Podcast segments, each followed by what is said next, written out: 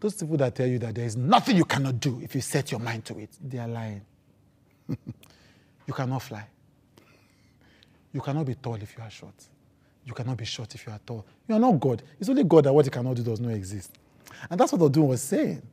There are limits in life. There are limits.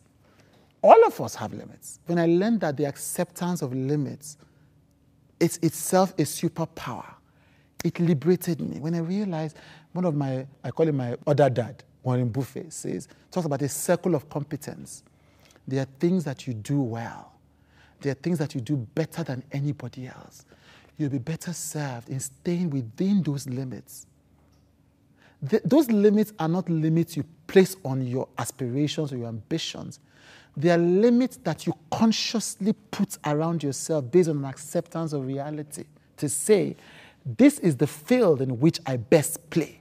This is the game that I can win. This is the place in which I thrive.